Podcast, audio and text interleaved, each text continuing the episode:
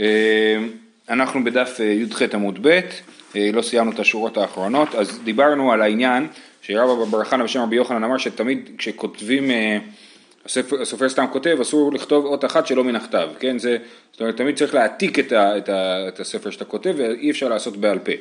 עכשיו אנחנו בשורה הרביעית מלמטה, אביי שרה לדבי בר חבו, למכתב תפילין ומזוזות שלא מן הכתב. כן, אז אה, אביי התיר לסופר של בית בר חבו, או לבית המדרש הזה, שיכתבו תפילין ומזוזות שלא מן הכתב. כמען, כאיתנא דתניא, רבי ירמיה אומר משום רבנו, זה משונה שיש פה ברייתא של רבי ירמיה, רבי ירמיה הוא לא תנא. רבי ירמיה משום רבנו, תפילין ומזוזות נכתבות שלא מן הכתב, ואין צריכות שרטוט. והלכתה, תפילין אין צריכין שרטוט, מזוזות צריכין שרטוט. כן, אז אה, ואידי ואידי נכתבות שלא מן הכתב. מה הייתה? מה? מיגרס גריסין. כן, התפילין ומזוזות אפשר לכתוב אותם שלא מן הכתב כי הן גרוסות, זאת אומרת אדם חוזר עליהן, במיוחד המזוזות שזה שמע ישראל וים שמוע, כולם יודעים את זה בעל פה, ותפילין הסופר אחרי שהוא כותב כמה פעמים הוא כבר בקיא ורגיל בדבר הזה והוא לא צריך שיהיה לו מולו את, ה, את הכתב להעתיק ממנו.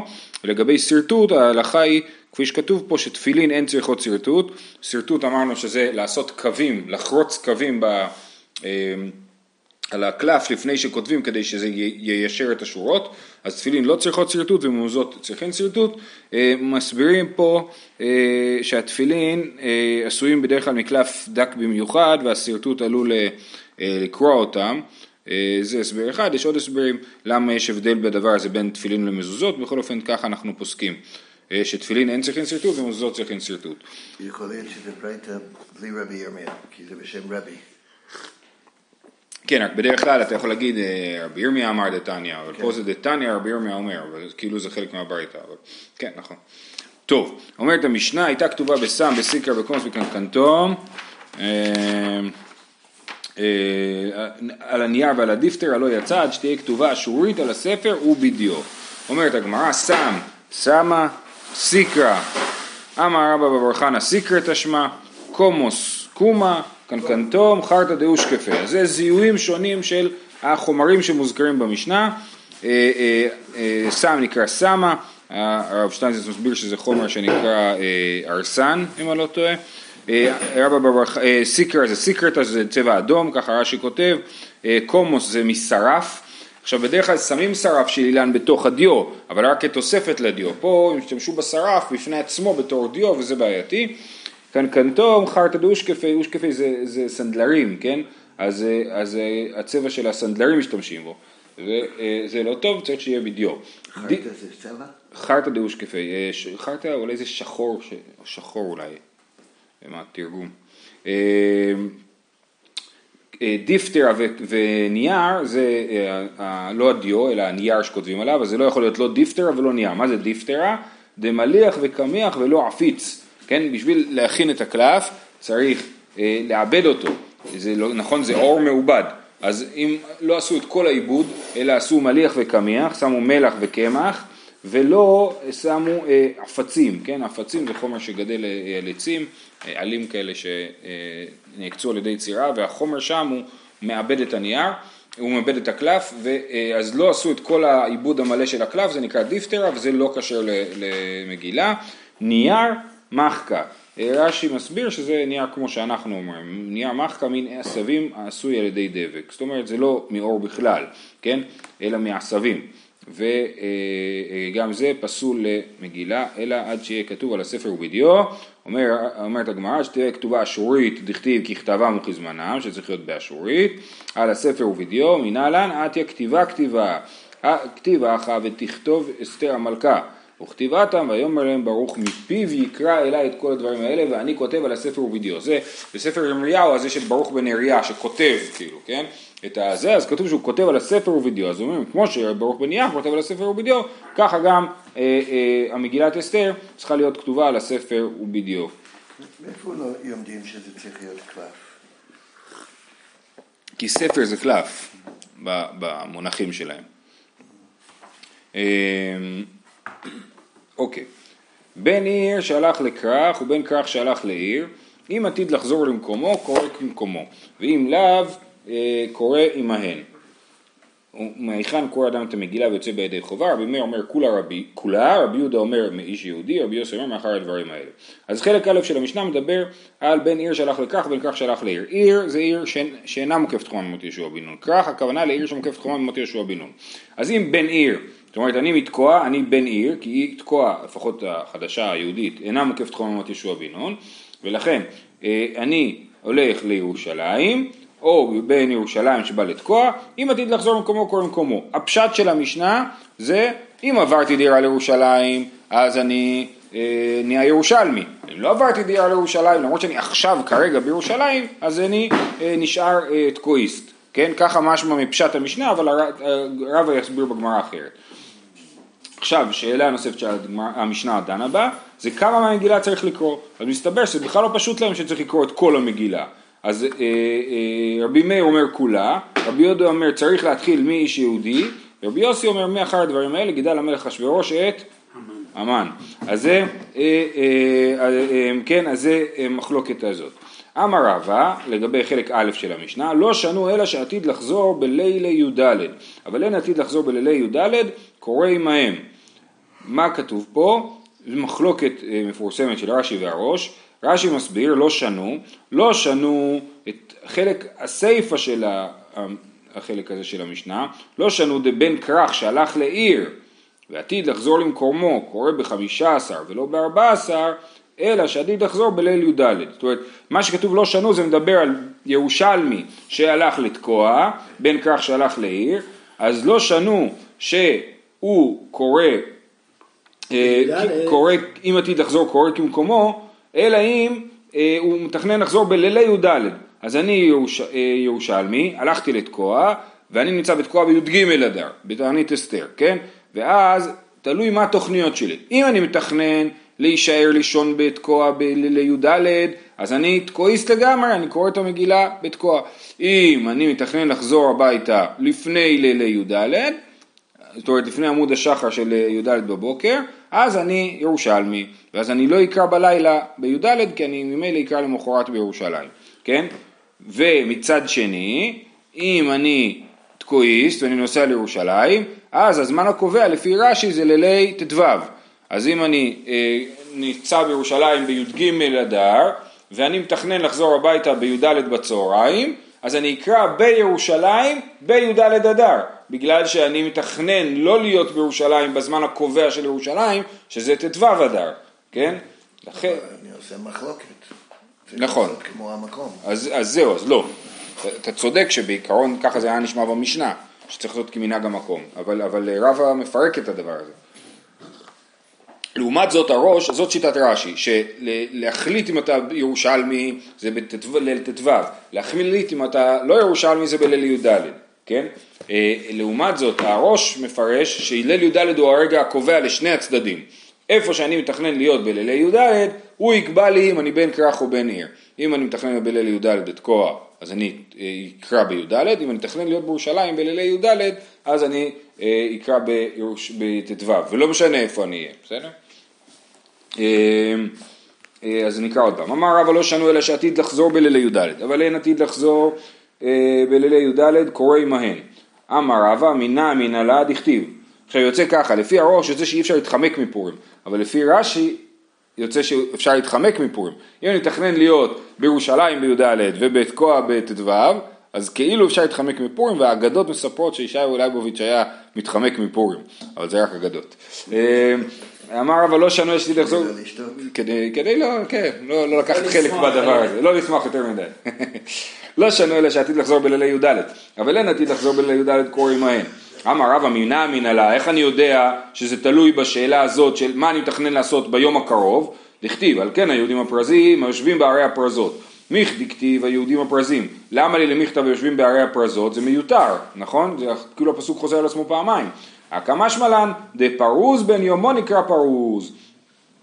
אה, אה, כן? אז מזה אני לומד, זה לא רק היהודים הפרזים, אלא אפילו היושבים בערי הפרזות. זאת אומרת, מי שליום אחד יושב בערי הפרזות, הוא כבר נקרא פרוז. אז לכן זה לא משנה באמת אם אני ירושלמי או תקועי, אלא מה שמשנה, איפה אני מתכנן להיות באותו יום. אז פרוז בן יומו נקרא פרוז. שואלת הגמרא, אשכחן פרוז מוקף מנא לן, אז מניין אנחנו יודעים שמוקף בן יומו נחשב למוקף? סבראו, מדי פרוז בן ימו קרוי פרוז, מוקף בן ימו קרוי מוקף, כן? אז זה רק מסיקים. כמו שפרוז בן ימו קרוי פרוז, אז ככה גם יהיה הדין של מוקף בן ימו, ולכן אה, שני הצדדים הם כאילו מקבילים. ואמר רבא, זהו, זה היה הדין של אה, בן כרך ובן עיר. עכשיו אמר רבא, בן כפר שהלך לעיר. כפרים אמרנו בתחילת המסכת, מקדימים ליום הכניסה, נכון? אם, ה, אה, אם קריאת מגילה לא יוצאת ביום שני וחמישי, הם יכולים לקרוא בימים שני וחמישי את המגילה. אמר רבא, בן כפר שהלך לעיר, בין כך ובין כך קורא עמהם. זאת אומרת, בין אם הוא קרא כבר ביום הכניסה, או בין אם לא, הוא לא קרא, אה, סליחה, בין כך ובין כך, אומר רש"י, אפילו עתיד לחזור ולצאת משם קודם היום, קורא עמהם בלילה. מה איתה? מה? היי, כי בני העיר באי למקרי. באמת, באמת, מעיקר הדין הוא אמור לקרוא בי"ד אדר. ורבנן הודע כאילו על הכפרים כדי שיספקו מים ומזון לאחים שבכרכים. אני מילי, כי איתי בדוכתי, אבל כי איתי בעיר, כי בני עיר באי למקרי. מה, זאת אומרת, אומר רבא, הכל פה זה כולה שאפשר לקרוא ביום הכניסה, זה, זה כולה כזאת שאנחנו עושים אותה, אה, אה, זה כולה שאנחנו עושים אותה אה, כדי שיספקו מים מזון לאחרים שבכרכים, אבל יהודי כבר נמצא בעיר, אז הוא, אז, הוא, אז הוא יקרא כמו העיר, לא חלה עליו הכולה הזאת שהוא יכול להקדים ליום הכניסה. הייתי ואביי, בן כרך שהלך לעיר, בין, עיר, בין כך ובין כך קורא כמקומו, יש פה, מה זה בן כרך שהלך לעיר, בין כך ובין כך קורא כמקומו, זה לא נכון, זה ממש נגד המשנה שלנו הברייתא הזאת. בן כרך סלקא דייתך, באם עתיד לחזור אותה על ימילתא. זה לא נכון שבין כך ובין כך קורא כמקומו, אם הוא עתיד לחזור הוא קורא כמקומו, זה מה שאמרנו במשנה. אז איך כתוב בברייתא בין כך שהלך לעיר, בין כך ובין כך קורא כמקומו? אלא חייבים לתקן את המשנה ולהגיד, את הברייתא ולהגיד אה, אה, אלא לאו, בן כפר, צריך לתקן ולהגיד לא כתוב פה בן כרך אלא צריך להיות כתוב פה בן כפר, בן כפר שהלך לעיר, בין כך ובין כך קורא כמקומו, זאת הגרסה שצריך לכתוב פה, אבל אתם רואים שכתוב פה שהוא קורא כמקומו ולא קורא עמהן, אז הברייתא היא נגד רבא, הברייתא אחרי שתיקנו אותה היא נגד רבא, כן? אה, אלא לאו בן כפר, אז רבא עונה לו ולאו תרוץ מתרץ תני קורא עמהם, אם אתה כבר מתחיל, אתה מקשה עליי מברייתא, אבל אתה קודם כל מתקן את הברייתא בשביל להקשות עליי, אז אני אתקן את הברייתא עוד קצת, ויגיד ש, שבמקום לגרוס בין כך ובין כך קורא כמקומו, אני אגיד בין כך ובין כך קורא עמהם, וזה בדיוק השיטה שלי, שבין כפר שלח לעיר, בין כך ובין כך קורא עמהם. אה, זהו. הלאה, מהיכן קורא אדם את המגילה? אפשר לתקן ברייתא? כן, כאילו, אם אני מתחיל, מתחיל לתקן את הברייתא, אז כבר הברייתא הזאת חשודה, משהו פה לא מדויק, נכון? אז יותר קשה להקשות ממשהו לא מדויק, כי אתה תגיד בסדר זה לא מדויק, אז אני ממשיך עם זה שזה לא מדויק. ככה פשוט להם שאין מחלוקת כאילו ב... על המשנה. כן, כן, לא, זה לא פשוט להם, אבל כאילו ברור להם שמעדיפים לא להגיד שיש פה מחלוקת על המשנה. אם יש מחלוקת על המשנה, באמת הברית הזאת היא לגמרי לא קשורה לענייננו, היא לא מדברת על בן כפר אלא על בן כרך. אה, יפה. חלק ב' של המשנה אמרנו מדבר על השאלה מאיפה צריך להתחיל לקרוא את המגילה. תניא רבי שמעון בן יוחאי אומר לי בלילה ההוא, אז במשנה היו שלוש דעות, כולה מאיש יהודי ומאחר הדברים האלה גידל המלך אחשוורוש תמן, כן? ורבי שמעון בן יוחאי אומר עוד שיטה אחרונה, הוא אומר בלילה הוא נדדה שנת המלך. אמר רבי יוחנן וכולן מקרה אחד דרשו כן, כולם למדו מפסוק אחד, מה הפסוק? ותכתוב אסתר המלכה ומרדכי היהודי את כל תוקף. איפה זה כתוב? בפרק ט'. אה, כ"ט. אה, כן, והם... אה, ותכתוב אסתר המלכה בת אביחיל ומרדכי היהודי את כל תוקף לקיים את איגרת הפורים הזאת השני. אז כאילו המגילה אומרת שאסתר כתבה את המגילה, נכון? כאילו כתוב במגילה שאסתר כתבה את המגילה. אז מה זה כל תוקף? אז זה המחלוקת שלהם. מאן דאמר כולה כל תוקף, הכוונה תוקפו של אחשורוש, ולכן צריך להתחיל מההתחלה, כי איפה אנחנו רואים את תוקפו של אחשורוש? בהתחלה, בתיאור של המשתה, שאנחנו רואים כמה שהוא עשיר. מאן דאמר מאיש יהודי, הכוונה שהיא כתבה את כל תוקף, תוקפו של מרדכי. ומאן דאמר מאחר הדברים האלה, תוקפו של המן, ומאן דאמר מבלילה ההוא, תוקפו של נס. כן, אז כשכתוב את כל תוקף זה נשאר פתוח, אנחנו לא יודעים על איזה תוקף מדובר, ולכן אנחנו, אה, אה, לכן נחלקו מה ההיקף של התוקף הזה. רב הונא אמר מאחה מפסוק אחר, וזה פסוק, כמה פסוקים לפני, על כן קראו לימים האלה פורים, על שם הפור על כן על כל דברי האיגרת הזאת ומה ראו על ככה ומה הגיע עליהם. זאת אומרת האיגרת הזאת כותבת לנו מה ראו על ככה ומה הגיע עליהם. מה זה אומר? מה ראו על ככה ומה הגיע עליהם? מאן דאמר כולה, הכוונה היא ככה, מה ראה אחשוורוש שנשתמש בכלים של בית המקדש? על ככה, משום דחשיב שבעים שנים ולא יפרוק. ראינו כבר את הדבר הזה, שאחשוורוש השתמש בכלי המקדש כי הוא חשב שעברו שבעים שנה מגלות בבל ועדיין הם לא נפדו, סימן שזה לא הולך לקרות, ולכן הוא השתמש בכלי המקדש. ומה הגיע עליהם? שהוא הרג את ושתי, זה היה העונש שלו, שהוא הרג את ושתי אה, אה, אה, במשתה. ומאן דאמר מאיש יהודי, מה ראה מרדכי דאיקני באמן, למה מרדכי הכעיס את המן ולא קרא ולא השתחווה, על ככה דשבי נפשי עבודה זרה, כן, הוא, הוא, הוא עשה את זה בגלל שהמן עשה את עצמו עבודה זרה והוא לא רצה לעבוד עבודה זרה, ומה הגיע אליהם? דאיתרחיש ניסה. ומאן דאמר מאחר הדברים האלה, מה ראה המן? שנתקנה בכל היהודים. ולא רק על ככה, משום דמרדכי לא יכרע ולא ישתחווה, כן? מה ראו, מה ראו לכעוס על כל היהודים על ככה שמרדכי לא יכרע ולא ישתחווה, ומה הגיע אליהם? ותלו אותו ואל בניו על העץ. ומאן דאמר מבלילה ההוא, מה ראה אחשוורוש להביא את ספר הזיכרונות, למה הוא, הוא לא ישן בלילה, את זה כבר ראינו מקודם, על כך דזימנתי אסתר לאמן בהדי, למה אסתר הביאה את המן גם כן למשתה ביחד עם אחשוורוש, זה היה נראה לו חשוב והוא לא נרדם, ומה הגיע אליהם? להתרחש ניסה. בסדר? אז או רבי יוחנן או רב הונא, כל אחד לוקח פסוק אחר ואומר, במגילה כתוב מה המגילה מכילה, ובזה נחלקו התנאים, מה כתוב שהמגילה מכילה במגילה עצמה, בסדר? אמ, אמר רבי חלבו אמר רב חמא בר גוריה אמר רב הלכה כדברי האומר כולה, ככה אנחנו פוסקים, ואפילו לאמן דאמר מאיש יהודי צריכה שתהיה כתובה כולה, כן? זאת אומרת אפילו מי שחושב שלא צריך לקרוא את הכל הוא מודה שכולה צריכה להיות כתובה ואי אפשר לכתוב רק מאיש יהודי ואילך. אמ, ואמר רבי חלבו אמר רב חמא בר גורי אמר רב מגילה נקראת ספר ונקראת איגרת. כן כתוב גם אמ, וישלח ספרים אל כל היהודים כן שזה ספר וכתוב גם על שם איגרת הזאת. אז זה כן ומאמר אסתר קיין דבר הפורים האלה ונכתב בספר אז זה גם ספר וגם איגרת. ספר זה דבר יותר מכובד ואיגרת זה דבר יותר זמני כן אז הוא אומר אה, אז מה לומדים מזה נקראת ספר שאם תפרה בחוטי פשתן פסולה זה אי אפשר לעשות את זה בחוטי פשתן, חייבים לעשות את זה עם גידים שהם עשויים מבהמה, וכי זה ספר. מצד שני נקראת איגרת שאם הטיל בה שלושה חוטי גידין כשרה, לא צריך לתפור את המגילה מלמעלה את התפר, הרי מחברים קלפים, נכון? יריעות יריעות של קלף מחברים אחד לשני, לא צריך לתפור את כל הקלף כמו שעושים בספר תורה, אלא מספיק שיהיו משולשים. מה זה שיהיו משולשים? נחלקו הפוסקים, אה, אה, לפי רש"י פה הכוונה היא שזה יהיה שליש שליש שליש, זאת אומרת שיהיה תפר בשליש של העמוד, עוד תפר באמצע, עוד תפר בשליש, שהמרחקים יהיו שווים מתחילת העמוד עד התפר, מהתפר עד התפר הבא ועד, וככה עד הסוף. זה שיטת רש"י, לפי הרמב"ם יוצא שצריך לשים שלושה תפרים ובפועל עושים מין מנהג שמצליח לכלול את כולם אה, אה, וליוצא שעושים הרבה יותר תפרים המנהג היום. עושים שלוש תפרים בכל שליש של הספר ועוד שתיים בשביל לכסות את כל המנהגים. אמר רב יהודה, אז זה כאילו בגלל שזה איגרת ולא ספר, אז לא צריך לתפור הכל, אלא רק שיהיו משולשים.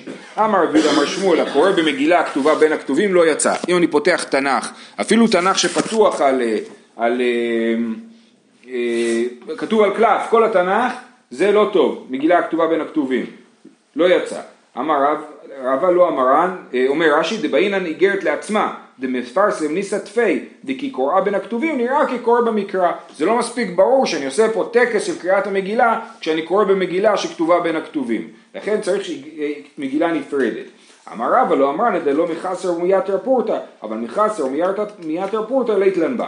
אם הקלף של המגילה של התנ"ך כאילו כולו בעובי אחד ופתאום המגילה היא בולטת החוצה או בולטת פנימה, כן, הרוחב של הקלף הוא, הוא שונה מהרוחב של שאר התנ"ך אז כבר רואים פה שיש משהו נפרד ולכן זה בסדר ומותר לקרוא את זה גם בתוך הכתובים. אמ, אה, יפה. כאילו לא, לא, לא, ספר זה מגילה. מדובר פה על מגילה. אבל מה הכוונה בין? שיש לי מגילה של כל, כמו שיש לי מגילה של כל החמישה חמשי תורה, יש לי מגילה של כל הכתובים. תהילים, משלי, איוב וכולי. ואז איך רואים אותה בפנים, היא... היא, צרה יותר, היא מגול, נכון הכל מגולגל, והקלף או קטן יותר או רחב יותר, זאת אומרת, רואים שהיא נפרדת. כן, כן. כן. לוי בר שמואל, אה, אבקה קרעי קמי דרב יהודה במגילה הכתובה בין הכתובים, אמר לי, הרי אמרו, הקורא במגילה הכתובה בין הכתובים לא יצא. אז זה סיפור שחוזר על הדין הזה. אמר בכי אבר רב אמר בי יוחנן, במגילה הכתובה בין הכתובים לא יצא, ומה חולה עמוך בציבור שנו. זאת אומרת, אומר רש"י, מה חולה עמוך לאחר שאמר שמועה זו, היכה על קודקודה, כלומר סתר מקצתה. כן? ואמר לא אמרו אלא בציבור. מה שכתוב שהקורא במגילה הכתובה בין הכתובים לא יצא זה רק שקוראים בציבור, אבל כשאני קורא לעצמי או בבית לכמה יהודים, שם מותר לקרוא במגילה הכתובה בין הכתובים.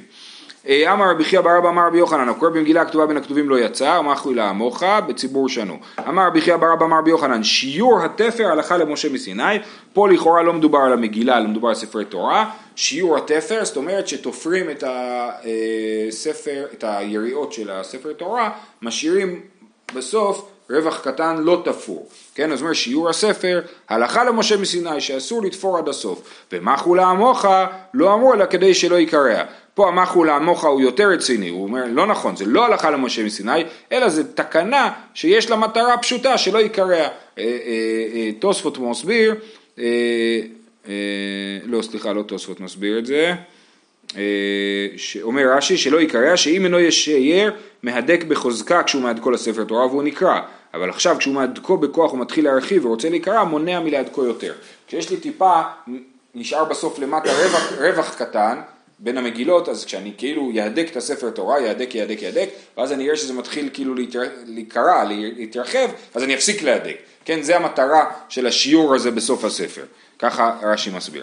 אמ, הלאה, רבי חייא בר אבא אמר רבי יוחנן, אלמלא נשתייר, זה עוד מימר של רבי חייא בר אבא אמר רבי יוחנן, אלמלא נשתייר במערה שעמל בה משה ואליהו כמלוא נקבה כצדקית, לא היו יכולים לעמוד מפני האורה.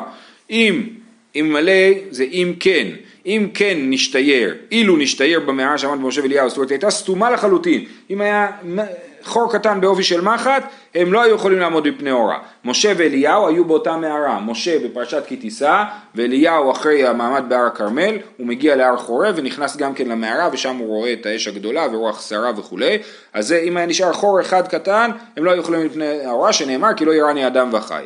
אז מה עם הפתח? איך הם נכנסו?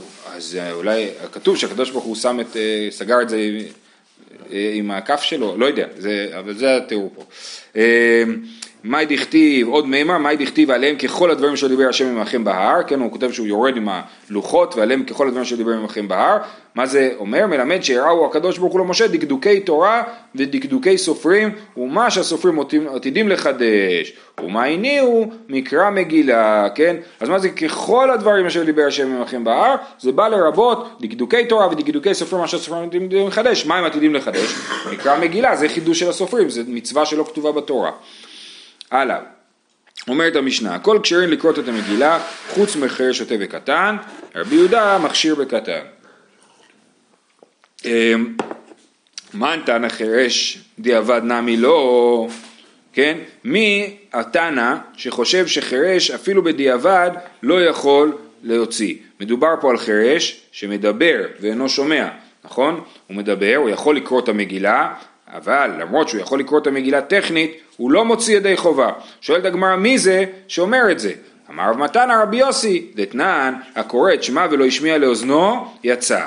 רבי יוסי אומר, לא יצא. אז יש לנו משנה במסכת ברכות, שמי שקרא את שמע ולא השמיע לאוזנו, יצא, וזה מיוחס לרבי יהודה השיטה הזאת של תנא קמא, ורבי יוסי אומר לא יצא, כן? אז החירש, למה הוא לא יכול להוציא את כולם במגילה? כי הוא קורא את המגילה ולא משמיע לאוזנו. אז אם הוא לא יכול לצאת בעצמו מהדבר הזה, אז הוא גם לא יכול להוציא אחרים.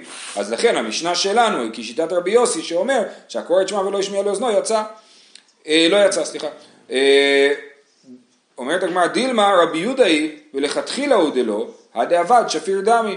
אולי המשנה שלנו היא מדברת רק לכתחילה, הכל כשנקרא את המגילה חוץ מחירש שוטה וקטן, לכתחילה, אבל בדיעבד אם החירש יקרא את המגילה, הוא כן יוציא אותנו לידי חובה, כשיטת רבי יהודה בקריאת שמע שאומר שצריך להשמיע לאוזנו, אבל אם לא ישמיע לאוזנו יצא.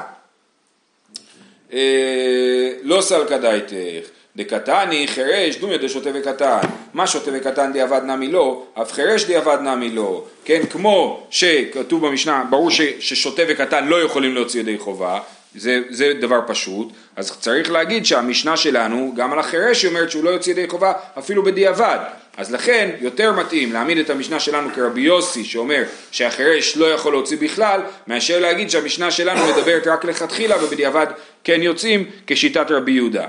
אמ, נקרא את זה שוב פעם. מן תנא אמרנו חרש דיעבד נמי לא אמר מתנא רבי יוסי. דתנא קורא שמע ולא השמיע לאוזנו יצא רבי יוסי אומר לא יצא. וממאי דרבי יוסי ודיעבד נמי לא? דילמה רבי יהודה היא ולכתחילה הוא דלא עד דיעבד שפיר דמי. לא סלקא דייתך דקתני חרש דומיה דשותה וקטן. מה שותה וקטן דיעבד נמי לא? אף חרש דיעבד נמי לא. ודילמה כדאיתא והכדאיתא אולי זה לא מחייב אולי כתוב פה הלכה כללית על חירש שוטה וקטן בלכתחילה ובדיעבד יש הבדל שבדיעבד את החירש כן מוציא ושוטה וקטן לא מוציאים.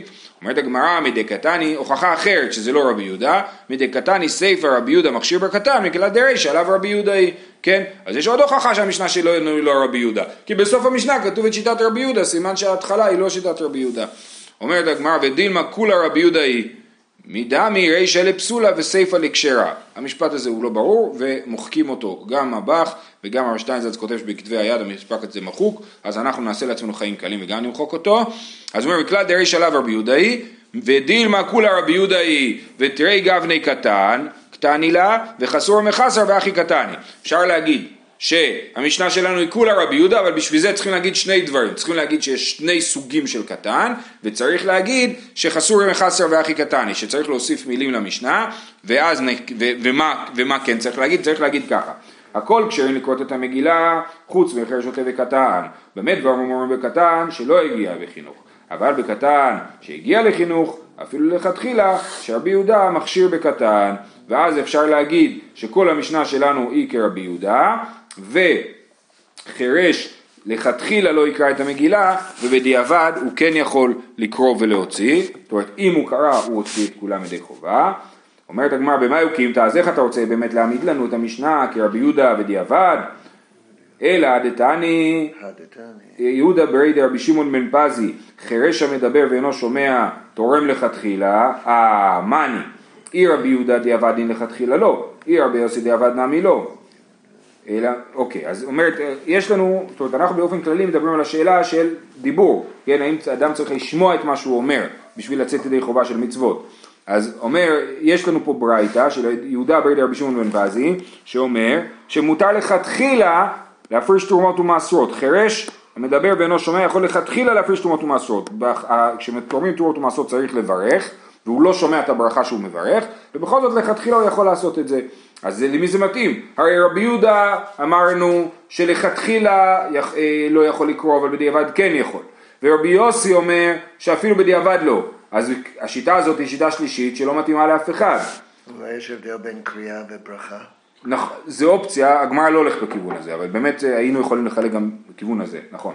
אמ, ואלא מאי רבי יהודה ואפילו לכתחילה, אז אומרים, טוב, אז מה אתה רוצה להגיד לי? אתה רוצה להגיד לי שרבי יהודה בכלל שמתיר לכתחילה לחרש המדבר ואינו שומע לקרוא קריאת שמע, אה, סליחה, אה, אה, להוציא את המגילה, להוציא את כולם ידי חובה במגילה, או לכתחילה הוא חושב שהקורא את שמע ולא השמיע לאוזנו, לכתחילה יכול לו להשמיע לאוזנו, בשביל שזה יסתדר. זאת אומרת, יש לנו בעצם שלוש רמות. יש לנו את השיטה שחושבת שמותר לכתחילה, שיטה שחושבת שמותר בדיעבד, ושיטה שחושבת שבדיעבד נמי לא, נכון? אז, אז איפה, איפה למקם את רבי יהודה אנחנו לא יודעים. רבי יוסי אומר בדיע, אה, אפילו בדיעבד לא יוצאים, נכון? ורבי יהודה אנחנו לא יודעים אם הוא חושב שלכתחילה לא צריך להשמיע לאוזנו, או שלכתחילה צריך ובדיעבד לא יצא, כן? אז אלא, אז מה תגיד שזה רבי יהודה חושב שאפילו לכתחילה? אלא דתניא לא יברך אדם ברכת המזון בליבו, ואם ברך יצא, מה אני?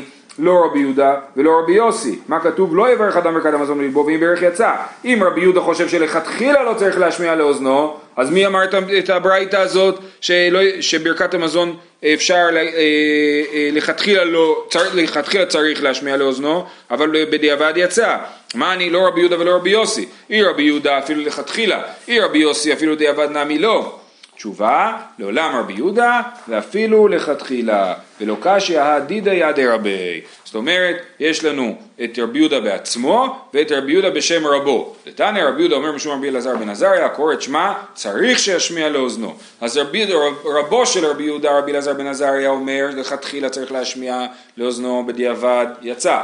רבי יהודה בעצמו חושב שאפילו לכתחילה לא צריך להשמיע לאוזנו, ורבי יוסי חושב שאפילו בדיעבד, אם לא ישמיע לאוזנו, לא יצא. וזה אה, אה, יוצא בסופו של דבר שכל השיטות קיימות בתנאים, שלושת הרמות של ה... האם צריך להשמיע לאוזנו או לא. זהו, שיהיה לכולם שבת שלום, יום טוב.